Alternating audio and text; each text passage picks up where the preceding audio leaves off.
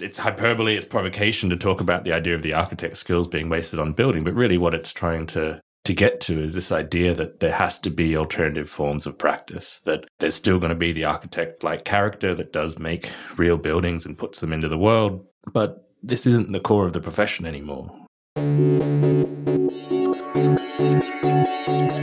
Welcome to Archinect Sessions 1 to 1.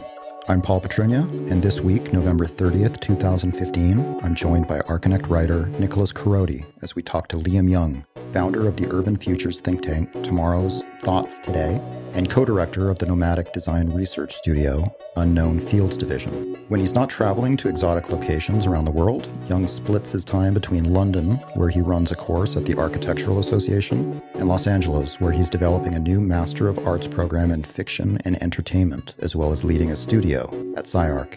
Young, who started his career as a more traditional designer in Australia, now focuses on representing the strange and often disturbing effects of our globalized and technology centric culture.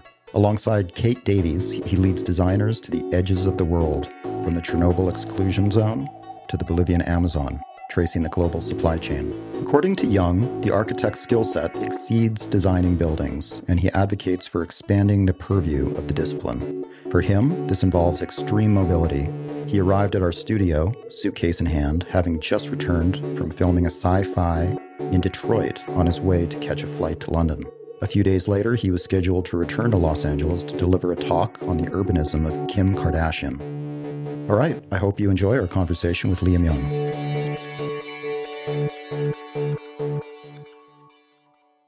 So, a few months ago on Archinect contributor reposted an interview you did, I think, with Tank Magazine, where you said, I think an architect's skills are completely wasted on making buildings, but you don't see it as a weakening of the profession, but a strengthening. And it, it created a big debate on our website. Uh, I was wondering if you could kind of talk about that idea and how that relates to your own experience of moving from a traditional architecture background to your practice now.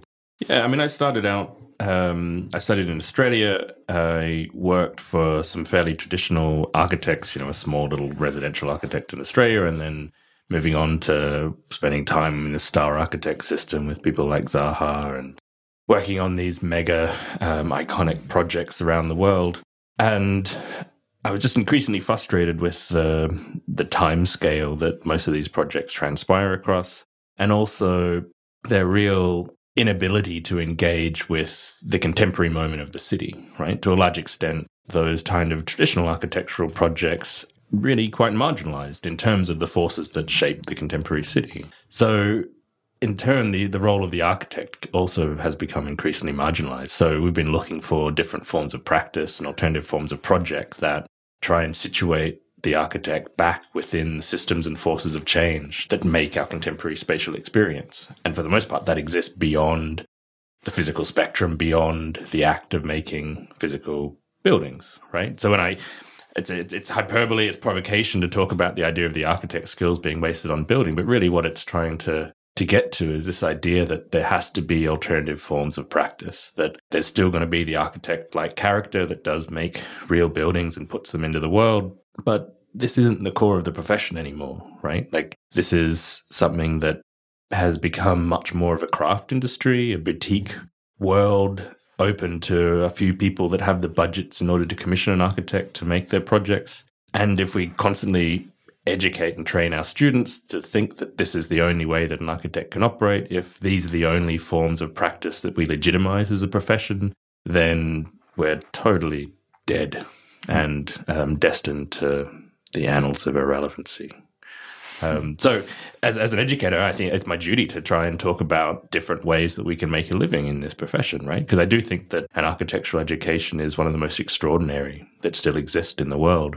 And I think the things that we talk about and the ideas that we put out into the world really critical and totally important. But the vehicle through which those ideas are disseminated and the context in which those ideas are deployed need to change. So, uh, how would you define the architect of today, considering that the skills that architecture traditionally is employed by architects is limited? What makes this new breed of architect an architect just as much as the traditional architect? Yeah, I mean, what's what's extraordinary is that we spend seven or eight years studying to be an architect, maybe another couple of years trying to get registered, you can be a surgeon faster than you can be an architect, right? These skills end up being destined to, you know, design a beach house for some rich benefactor. Like, I think that what we're trained in through that process is the ability to abstract problem solve, to, to put unlike ideas together into a um, continuous narrative, to engage with the world spatially. And I see that there's interesting places where the architect can move into alternative disciplines where they can still act as the architect, but that the architect in politics, the architect as strategist, the architect as storyteller, and the architect as documentary maker, all of these territories can are places where we can work in the way that we're trained to work. We can think strategically, we can think about the way that people relate to one another within space, but it doesn't have to happen around the built form as a as a core object that everything is is located within and um, structured around. You know, it can happen within systems, engineered flows, networks. It can happen within the cycles and systems of political debate, town planning issues. All of these things architects, I think, can play really strategic roles within. Uh, but we very rarely have access to these industries in a in a meaningful way. One of the main components of your practice is the design studio you lead with Kate Davies uh, through the AA Unknown Fields Division. Can you talk about how you deploy these skills and how you teach them to your students on the field? Yeah, I mean, a big part of what Kate and I do with Unknown Fields is we go out into the world and and try to understand how it operates, right? Like we're interested in this idea that you know architects have traditionally been involved in questions of site and place. You know, we design a building for a particular location. Um, what we're interested in talking about in unknown fields is the idea that that site or place has totally changed. In the same way that I was describing the city and the forces that shape the city as being very different to when the architect traditionally operated within the medium of the building, so too is this idea of site and place radically evolved, where you can't think about a site just by its immediate adjacencies anymore. A site is a networked condition, right? So we are interested in thinking about London or reimagining London as a city. And the way that we do that is by traveling around the world to the different and dispersed landscapes that that, that city sets in motion. And in turn, the, the landscapes that shape our experience of that city, right? So to think about London, it's no longer sufficient to just look at that single point on a map, but you have to look at this atomized system of landscapes that are scattered all around the world energy landscapes, resource landscapes, landscapes of production. These are all the conditions that actually make up the contemporary city. So, as architects, we need to go out into the world and find these conditions and report back. And, and that's really about expanding an idea of place. And then in turn, we can think about how the architectural project evolves in the context of that new idea of site where architectural projects now need to be much more scenarios, networks, conditions that transpire across timescales as opposed to buildings as singular objects. So with students, we take students almost like an artist, nomadic artist residency out into the world to experience these sites. And then they make work which is about engaging with the trajectories that we travel. It's about engaging with these conditions of complexity and multiplicity. They make work that isn't building orientated, but is the illustration of scenarios. Uh, maybe as an example, we could talk about your most recent trip, which, as a uh, in the interest of disclosure, I joined last summer to Bolivia and Chile, and we were exploring lithium. Can you explain the place of that landscape within kind of the global supply chain as you see it? Yeah, I mean, we, we were interested in Elon Musk just declared this you know latest provocation that the world is going to be entirely solar powered um, in the next 10, 15 years. And it just so happens that he's got the battery that he's built to, to make that reality possible. And there's a whole discourse that, that is generated around that about green energy, um, energy futures.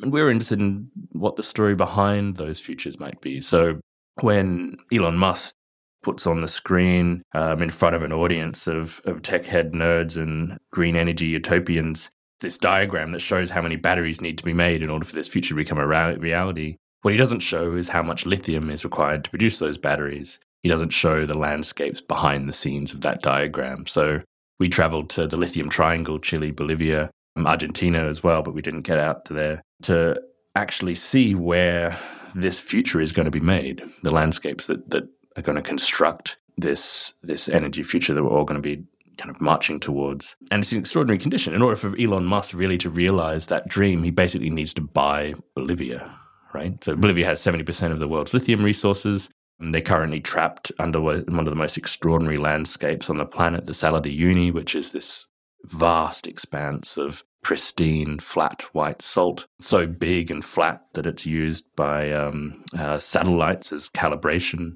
points. It's an extraordinary condition, and literally, it is contained within it the future of energy on this planet. So we thought it was critical for us to go out in there to explore that condition, to explore that infrastructure, to explore that landscape, a landscape very much on the point of disappearance, um, a landscape that's going to power our devices, laptops, phones, cars, houses, everything of our near future. So, what did you discover? Well, it's, it's, it's quite extraordinary as a condition. It's it really is trying. Bolivia as a country is trying to imagine the role that these developing resource-rich nations might play in these kind of futures. So, traditional the traditional model that we've seen around the world, from Madagascar to Australia, is that large-scale multinationals own and operate these mines with local labor forces, the money follows the refinery process. So, in the traditional case of lithium from Chile, there's a multinational that, that would run the mine. And they'd take out the lithium brine as a raw material, and then it would go to Korea and Japan, where it's refined further into battery grade lithium and then turn into batteries. And then those batteries are sold back to the developing nations at extraordinary high costs. So, generally, the money in these resource nations gets dispersed and atomized across the world. What Bolivia is trying to do, which is quite amazing as a condition, is figure out a way to nationalize that industry and keep the money internally. And they have you know, one of the world's only indigenous pre- presidents. That's really a critical part in doing that. So we visited a series of pilot plants where they're setting up this process and trying to create an entirely new industry in the developing nation, which is all orientated around building a new kind of future for their country. And it really is a totally different way of thinking about resources and wealth distribution. Uh, but it's a totally different way of thinking about nation building. So it's an amazing condition. But we also see that you know it, it does also require that future of the nation a whole lot of compromises on these precious landscapes that have indigenous heritage wrapped up within them and you know what we get into is a really interesting conversation about the sacrifices we're willing to make in the service of our shining, gleaming technological future. Is that better than tar sands in the Yukon? You know, the destruction of this extraordinary landscape in Bolivia? I don't know. I mean, I think that, but I think what we're trying to do is generate that discussion and debate because it's not something which is a part of the traditional conversation of green energy. You know, there's no such thing as green energy. It's just a, a myth. It's really about a system of horrible compromises and which ones we're willing to make and which ones we aren't. And that's what we try and do is, is through storytelling, fiction, and narrative is illustrate those conditions that exist and frame them in a way that an audience can start to engage with them and make up their own minds. This framing you're talking about seems like kind of like the bulk of the architectural aspect, or where you and Kate and your studio are positioned as designers or architects. Can you give us some examples about the types of outputs that have come out of the trip? Yeah, I mean, we're we're in this idea of the architect as storyteller in this case, or the architect as documentarian. You know, we really think that there's tremendous power in narration to make explicit some of the systems which are so fundamental in shaping this world, but that are kind of either exist in plain sight, that are so familiar they cease to become visible, or that are so large that it's hard to look at them with any kind of focus. So we think that through narrating them, through this idea of system storytelling, we can kind of reveal the invisible and present it to an audience in a way that they can start to connect with. So we operate in the medium of the documentary or somewhere between the documentary and the fiction, where we imbue these contexts, these landscapes, these systems, and these networks with uh, emotive potential. I, I use the phrase data dramatization you know, which is very different from data visualization, which is the currency we use to visualize networks and these kind of systems. Data dramatization involves the idea of trying to imbue them with emotional content so that an audience connects to them in a different way. It's not just information, but it's much more visceral, much more immediate, and you're forced to take a position. Would you so, consider that performance art? In some form, I mean, it, it, sometimes it takes this. It takes the form of, of of film. Sometimes it takes the form of you know, I do these storytelling performances as as as lectures. Um, sometimes it takes the form of almost news journalism essays that um, that narrate our own journey in these contexts as, as sort of first person narratives of discovery. You know, it takes the form of graphic novels. We're developing a graphic novel about the militarized landscapes of of the Midwest United States.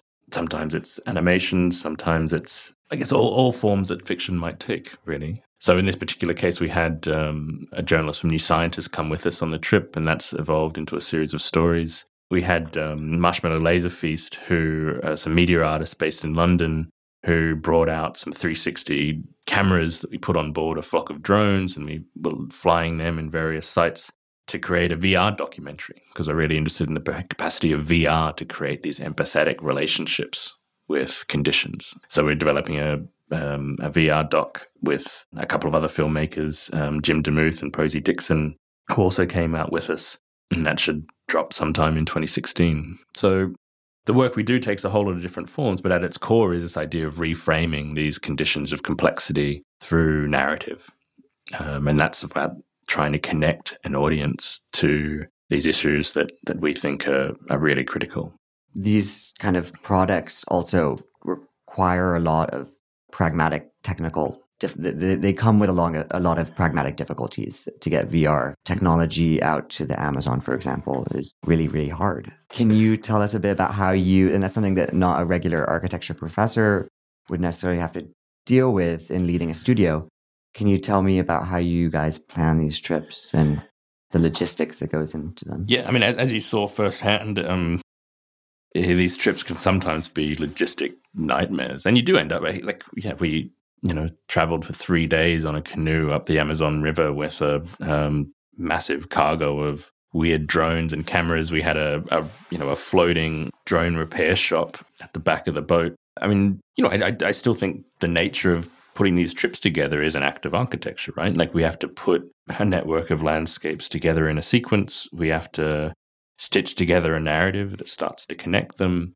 And we have to put in place a network of collaborators, um, interesting people for us to talk to in order to illustrate and, and elucidate these stories that we think are really important to tell. And I think that they're really architectural acts, you know, like constructing narrative and stories out of a network of places and spaces. So, a big part of what Kate and I do is that logistics enterprise of putting these trips together and it uh, it has created these really interesting relationships to these to these landscapes. We we you know we or we don't profess to go to these places as you know as noble Westerners trying to solve the problems of, of people out there that have been dealing with them for years and years. We're there for two weeks at a time generally. But what we what we try and do is just put practitioners in the same room as all these people and listen to their stories. And then our role is really to document those stories and, and project them out into a world using these various different media. So, and that's the nature of the practice, really. And I think it's a really architectural and spatial one. So, Unknown Fields is just one aspect of your practice. Uh, you also run a think tank called Tomorrow's Thoughts Today.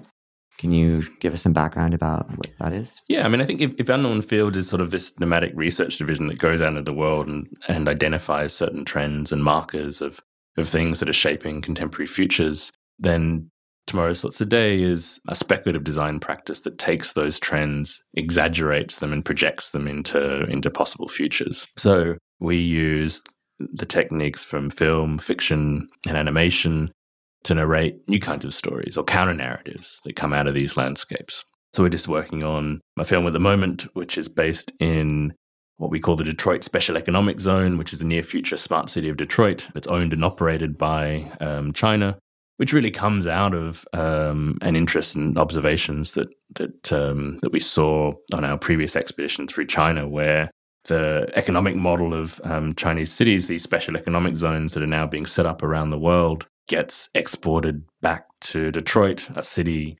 that was destroyed as industry was outsourced and, and moved back to China, which is now the place that's outsourcing back to the cheap labor markets of, of the US. And it comes out of, you know, observations where we see Chinese speculative economic zones emerging in Eastern Europe, in Africa. The irony being that actually the, the, the cheapest labor market for China now may be Detroit. Hmm. Can you tell us a little bit bit more about that movie I saw on uh, feature in the Atlantic that talked about it involving lead, uh, lidar shielding clothing. Yeah, I mean the, the, the narrative of that film is is really looking at what subcultures emerge in the context of new technologies, right? So we're interested in all of these trends that we see playing out in the world that we document to some extent in unknown fields. They generate new forms of community, new, new sorts of relationships. And we're interested in the way that you can't distinguish technology from culture. So we think is really important act of the architect is actually to start to sketch out, sketch out these new communities and look at how they operate. So the film in Detroit is over the course of one evening looking at a group of teenagers that by day work in one of the factories and by night look for spaces within the smart city, within these systems of ubiquitous surveillance where they can find new forms of agency, right? So it's riffing off the emergence of rave culture in the UK in the 90s. You know, where does the warehouse rave scene start to emerge in the context of the smart city when everything is mapped, everything is digitized? In the world of big data, where are the spaces that exist outside of the gaze of the city for people to do what they want to do? Um, so the idea of the of the of the project is that these spaces where the city can't see now exist within the spectrums of machine vision, no longer visible light. So these spaces exist within the grain of the central city, but these groups adorn themselves in LiDAR camouflage costume, which disguises themselves from the future of photography, which is all based in laser scanning, LiDAR scanning. They wear anti-facial recognition makeup and um, and hairstyles, which means they dissolve in the eyes of the systems of CCTV, which are looking for facial features. They hack driverless taxis to, to go to areas of the cities that are being totally ne- neglected and don't appear on the traditional maps that people use to navigate. So it's all about finding the gaps and spaces within these new technologies where new forms of agency can potentially exist.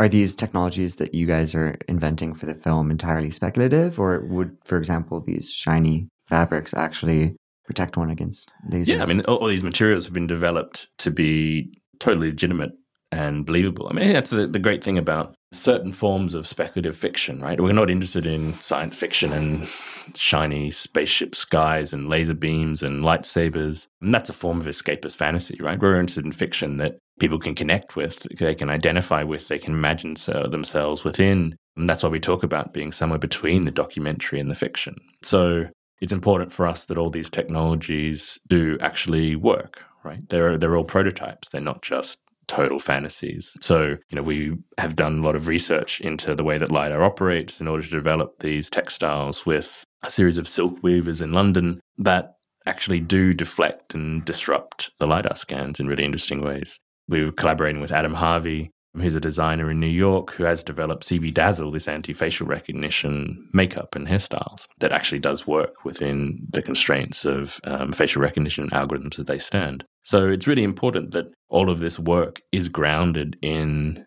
the realities of, of the technology of the day and also the realities of um, the sites and contexts in which we're working. And that's why unknown fields is a critical part of the practice as well, is because it really is about going out to see how the world operates in some form, right? And and this idea of exaggerating the present or extrapolating from these things that we find and discover is a deliberate strategy so that all of the work that we do as architects isn't you know pure entertainment, but it's actually critical fictions that that mean something that can operate within the world with a degree of um, traction. And I think a part of that is that they have to be connected to the world as it stands.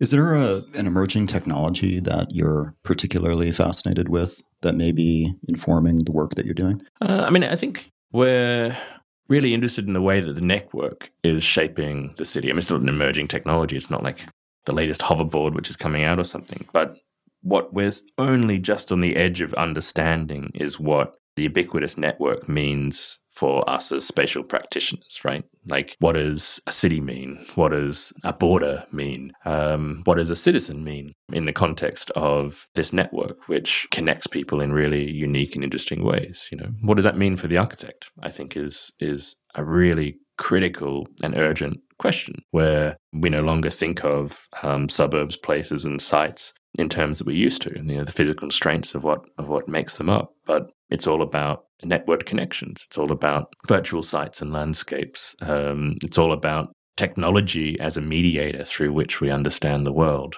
I think that's something that all architects should start to be considering, and, it, and it, it's something that also totally is changing the nature of the profession. As an academic, do you see that influence in architectural education these days in schools? No, not enough. I, I, I mean, depends on the school, right? There, there still is this idea that students are going to study architecture. We're going to talk to them about how buildings work, how they put together. We can have um, really complex discourses around the formal language of those particular architectural projects. And then they're going to go out into the world and get a job in an office, work their way up, become associate, become a director, buy a house, car, a cat, and a dog. Or they're going to go out and start their own offices and win competitions and take over the world. And those patterns of career path are totally limited now. I mean, certainly they were when I first started teaching, which is, um, you know, the, um, around the time of the financial crash, where the architect in Italy was working behind a counter in McDonald's. To a certain extent, you know, we've recovered, but those those architects that stayed in the profession after the recession, yeah, recovered. Yeah, true. There's um, a lot gone. Yeah, but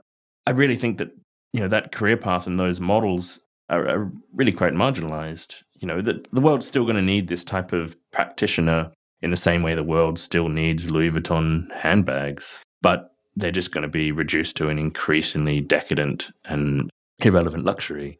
So it's much more interesting to think about new forms of education that can actually talk about some of these issues, and, and to a large extent, it's not happening nearly enough. And I think it's it's actually you know a real act of negligence on our behalf of, of, of if we're interested in running schools and teaching within schools that we're not engaging with these new forms of what architecture can be right? Architectures which mightn't have a physical footprint at all, architectures that operate within the depth of the screen, architectures that operate atomized across the planet that exists within the network or architecture that has multiple sites. One foot in a city like LA, but another that stretches all the way back to a resource landscape in the Congo. You know, I think these are the new conditions of what make space today. And architects fundamentally have to be engaging in those forms of space and creating and designing within them and critiquing them and trying to understand what it is that they mean.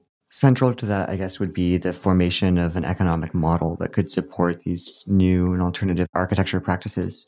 Could you foresee that happening and how would that kind of operate? I mean, so much of architecture is just defined by this really antiquated relationship between a client and yeah. the architect. So how could new economic models be formed around these practices? Yeah, I mean, I think that's, I mean, that's a totally interesting and critical question. Like one of my dream projects is to, is to do um, an architectural conference, which is totally just about business models, right? Like it sounds mm. totally boring, but actually, I think there's tremendous invention in how we all figure out ways to make livings outside of the traditional client based model. Actually, maybe it's just the circles I operate in, I'm sure it is, but the vast majority of architects that I know don't make buildings as their primary concern. Right? They they self-initiate projects. They work outside the traditional service-based industry, and they look for alternative forms of funding their work or they co-opt business models from other practices and they work within other disciplines parasitically. I mean, I think that's really interesting. You know, like when I talk about the dissolution of the term architect,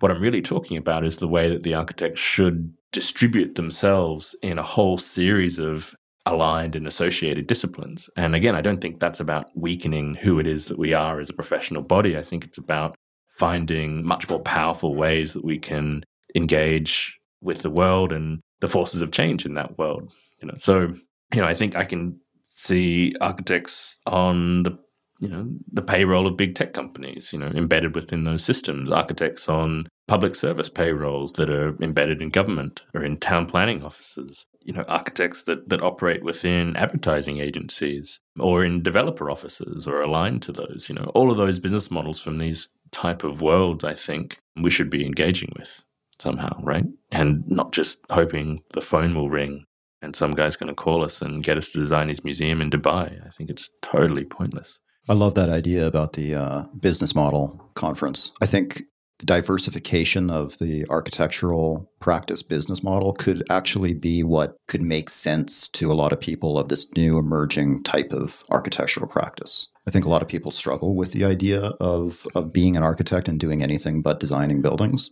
But if we were to look at different ways of monetizing the skills and experience of an architect, I think it, it could be more easily seen that that the the industry is more diverse than it appears. Yeah, I mean, I think like how do you do that though, right? Like there's this bizarre little course that exists in every architectural school on the planet, which is called in various ways you know, professional practice or like you know professional training or something. And it's this crappy little part of the program that students copy off their essays and, and exams from from past years. They treat it like a chore that they never have to turn up to. It's normally run by someone who no one knows the name of that's been in their practice for the last 40 years or something. But this should be the most vibrant and exciting experimental place of the architecture school, right? Like we shouldn't dismiss it and go, ah, oh, I got to do the contract law subject now. Oh dear, I can't wait to get back to studio. It should be totally experimental and we should sure. be really inventing what the architect could be in that space. You know? It's interesting. You know, architects inherently are very creative people, but they tend to not be creative at all when it comes to uh, issues like business.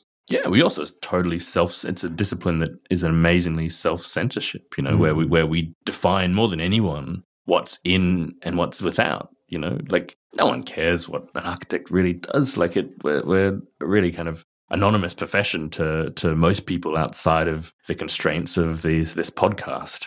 But we're the ones that actually control it and constrain it and decide what legitimate forms of practice is and what legitimate forms of a business is. I mean, that's what we teach. And that's that's just crazy, you know? I think it's much more interesting to bring people from outside the world of traditional architecture into a school to give a lecture and things like that to talk about alternative forms of practice. And then it's the educator's role to think about the ways that we can design student experience so that they can actually develop a fluency in some of those territories and, and actually start to define new paths that they may take when they leave the institution. You know, I think all these things are absolute matters of urgency. Yeah, and you know, it also means that we might actually make decent livings now as well. Like, you know, it's also potentially a really selfish endeavor to try and figure out a way to do cool projects and get paid to do them, as opposed to architecture being treated much like a hobby. Well, I'm guessing that the majority of architects out there are spending their time doing what they're not meant to be doing.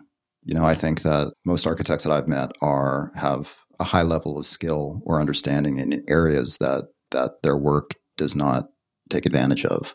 And it seems like those areas are where they can re reinvent their their business. Yeah, it seems like one of the kind of constant expressions from architects is this fear that architecture is under threat from anything or the, the, fear that architecture is losing its autonomy. And I think that a lot of people see these new models, these new practices as part of that.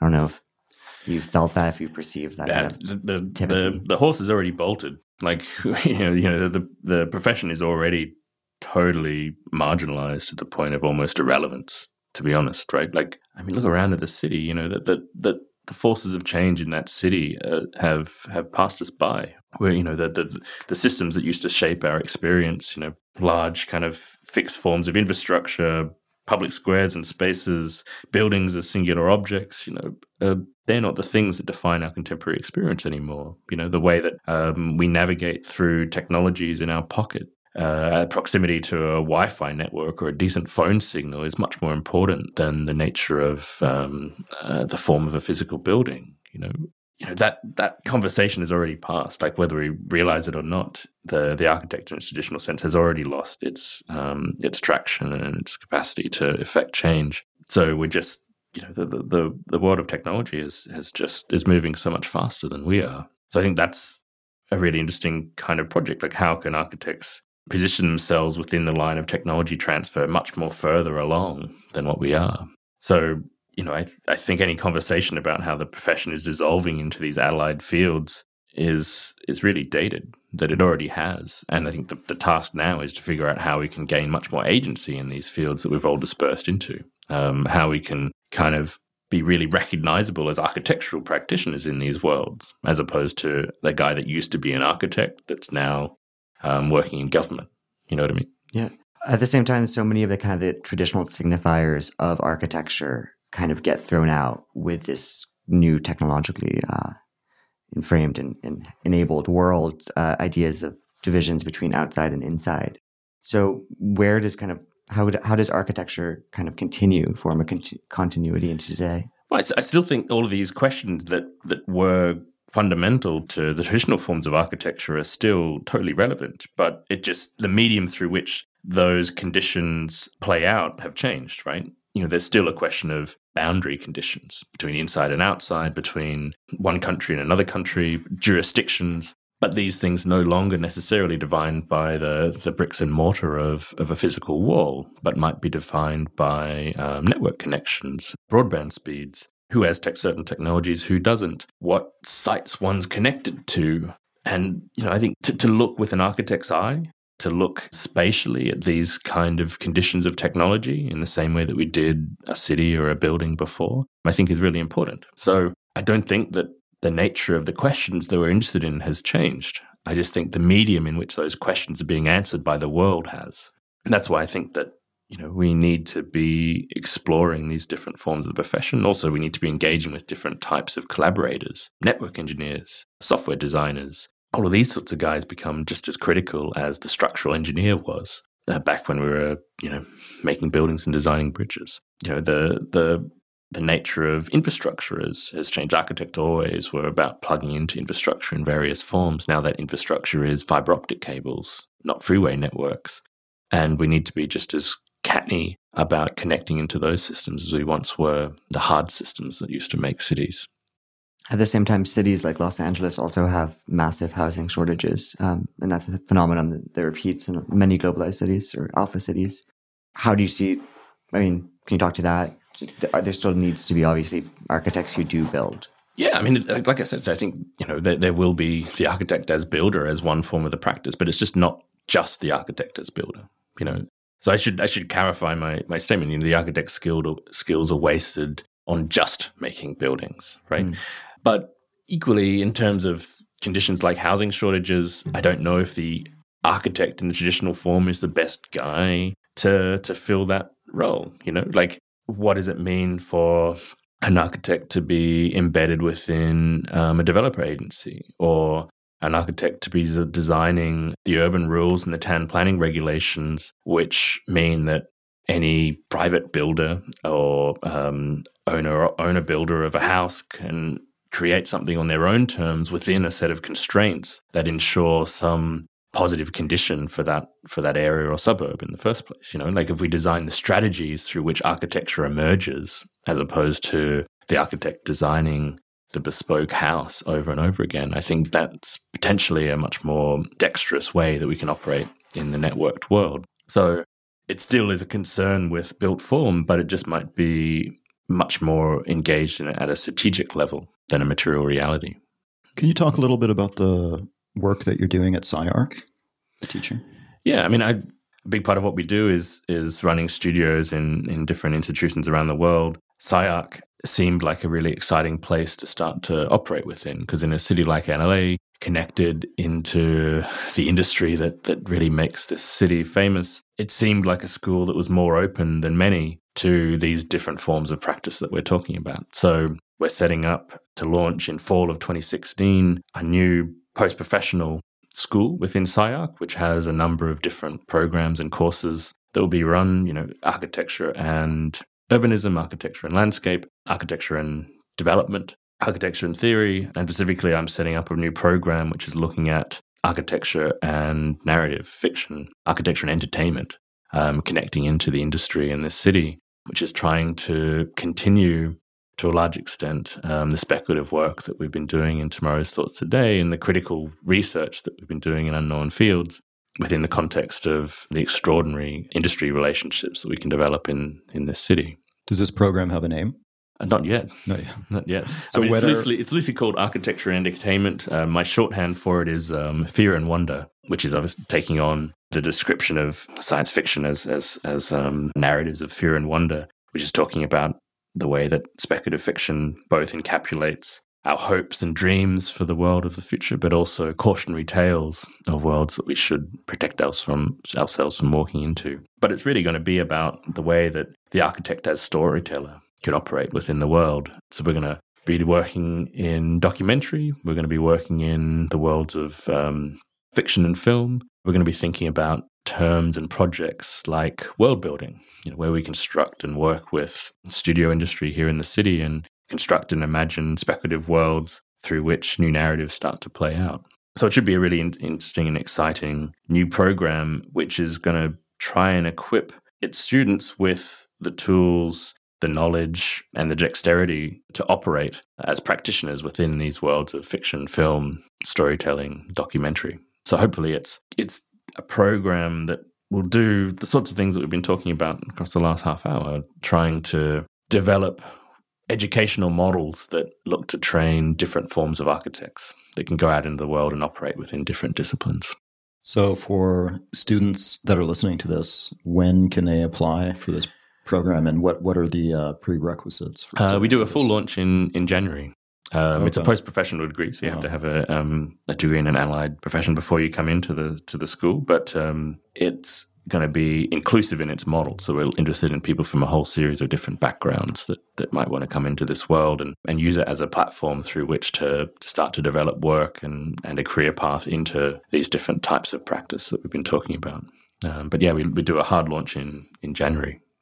So before we, we finish today, there's a question that we like to ask our interviewers at the end. Actually, our, our co host, Ken, who's not here today started doing this, and it's uh, we we like it quite a bit. Could you tell us what you're reading and what you're listening to these days? um, to be honest, what I'm what I'm what I'm watching at the moment is um, crap movies on flight on airlines. I wish it was something um, more evolved than that. Um, what am I looking at? what we're what we're doing at the moment is is starting to plan out our next unknown fields expedition, which is going behind the scenes of the fashion industry, and we're doing an expedition through Bangladesh and India, um, looking at cotton fields, looking at um, textile mills, garment production. So we're doing a lot of investigation, reading around um, these economies of production right now. So we're trying to think about the way that clothing production, in the same way we thought about the supply chains of technology objects in, in China, the way that our desires and um, the consumption in a city like LA or London fuels and and um, creates these new supply chains in, in India and Bangladesh. So we're reading a lot of economic stories and lots of readings around business models and supply chains models of fashion brands, things like that, to try and understand how these systems work. Um, we were just looking at this extraordinary um, study that's been done of Zara, the fashion brand. Do you, do you guys have that in the, in the States? Yeah. Uh, the way that fast fashion works, Zara's business model is based around being able to deliver to the high street stores garments that have come off the runway faster than the brands that are designing the stuff on the runway themselves. And the way they're doing it is they design almost immediately, straight after a runway show comes out, they, they do a series of designed garments they then are cut in Bangladesh um, and India. The, the, actual fabrics are chosen, the, the patterns are cut out. Then they're put in containers and put on board a ship. And then on that ship, everything is sewn together. So they have factories in the cargo ships traveling across the oceans. So by the time they get to the port of Dover in London or Los Angeles or Oakland, the garments have been made. So they cut out the, the, the shipping time from their, their supply chain and they co opt the infrastructure of the global shipping network with garment production, which is an extraordinary way of rethinking how we might operate within this networked world. And that's how, you know, they get they get stuff on the shelves so quickly. So we've been really interested in all of these different forms of business model and, and thinking about how that might change the nature of the design profession, you know, how we can actually design within these globalized networks rather than just, you know, study them and, and be at one end of them or just how to design a more livable shipping container. Yeah, yeah. I think I uh, read somewhere that right after 9-11, Zara like it took like two or three days to replace all of the stock in their New York stores with only all black clothing. It's just like immediate. Yeah, I mean, like, wow, it's extraordinary. I mean, it, it's that's to. I mean, Zara do it purely based on a model of efficiency and economics, right? But what I think is really interesting is a, is a series of speculative projects is to explore how, as designers, we might co-opt that network in really interesting ways, right? Like, what does it mean to redesign or reimagine, um, you know, this this Apple MacBook that's sitting in front of us and design it with parameters that aren't about, you know, the, the, the seamless aluminium edge, how thin it is, how it will read in a byline on a tech blog. What if we designed it based on supply chain that brought it into being? In a way, they, they already are, but the conditions and the parameters that that supply chain is reimagined under is based on labor costs um, material availability? What if it was based on other kind of conditions? That wasn't just about speed, but was about the positive distribution of wealth or about um, the engagement with certain material economies. Uh, I think that would be really interesting to develop a new aesthetic language for objects of the world that are actually based in the conditions of their production. Mm. So I think you know all the stuff we're interested in at the moment is trying to flesh out those observations and starting to develop much more knowledge about them so that we can start to deploy them as designers. And so you have an event coming up tomorrow at the Met in New York. Can you tell us a little bit about that? Yeah, I mean, a big part of our practice is um, traveling around the world, preaching the word. Um, uh, so as I, as I, as I mentioned, I, I do um, uh, lots of lectures, but I, I try and avoid the the shit I done lecture, which most architects do. You know, the PowerPoint presentation. Here's a competition I didn't win. Here's a chair I designed. Here's a Renaissance painting that inspired this building that I also didn't get to build. I'm interested in the architect as performer, the architect as storyteller. So I do these lectures like storytelling performances where I narrate projects that we've made and and places that we've been into new stories that try and connect an audience in new ways to these conditions and try and reveal them and make them explicit in ways that they weren't before. So we're doing one of these performances at the Met on uh, on Friday. We're doing another one in here in LA at SCI-Arc on Wednesday, uh, the 28th of October, which will be a three screen multimedia assault on the senses where I do live sound mixing and and really narrate a story. Um, in this case, the one I've been working on recently is called um, City Everywhere Kim Kardashian in the Dark Side of the Screen, where me and a fictional Kim Kardashian go on a journey through a fictional city which is stitched together from landscapes that we visited with unknown fields across the last few years and a series of speculative projects that I've developed with Tomorrow's Thoughts Today that come out of those landscapes. And they're stitched together to create this idea of city everywhere, which is really trying to interrogate this, this new model of site and place that we've been talking about that's distributed across the planet. And Kim Kardashian seems to me to be the iconic figure of this new networked world it's me and Kim going a go on a wild tour. Mm-hmm. I have to go to that. yeah, it'll be fun. Um, I mean, I really think like I. I really think Kim Kardashian is this um, encapsulated in in her is everything we need to know about this new world and relationships to technology. Because Kim, just like the buildings we design and and the people that we are, isn't just the physical makeup of her herself. Right? It's not just the flesh that we call Kim it's the media presence that she generates. You know, Kim is this person that has two feet planted in the real world, but she casts this shadow across the digital spectrum, across Instagram, across Twitter, across Facebook, across our screens. And this, to understand Kim, to understand people like us, to understand the buildings that we design in the cities we inhabit, you have to look not just at the physicality of what makes her up, you have to look at the network that she sets in motion. So I use Kim as this icon of today, Kim Kardashian as the um, key architectural figure. Um, it's probably a better answer to your question. What what am I reading lately? Um, Kim Kardashian's selfie book oh, yeah. is the uh, is the most recent thing I've bought from my Amazon wish list. I don't know if anyone's seen this totally decadent bullshit book, but it says so much about who we are that this thing was brought into the world. Christ. Yeah. Do you watch Keeping Up with the Kardashians too? Religiously. Religiously. Good. I'm starting to shift. I'm, I'm, starting to get more interested in some of the other Kardashians now. I think they're doing more interesting stuff. Yeah. Um, Chloe. Khloe. Wow. Talk about a road to self destruction. Totally.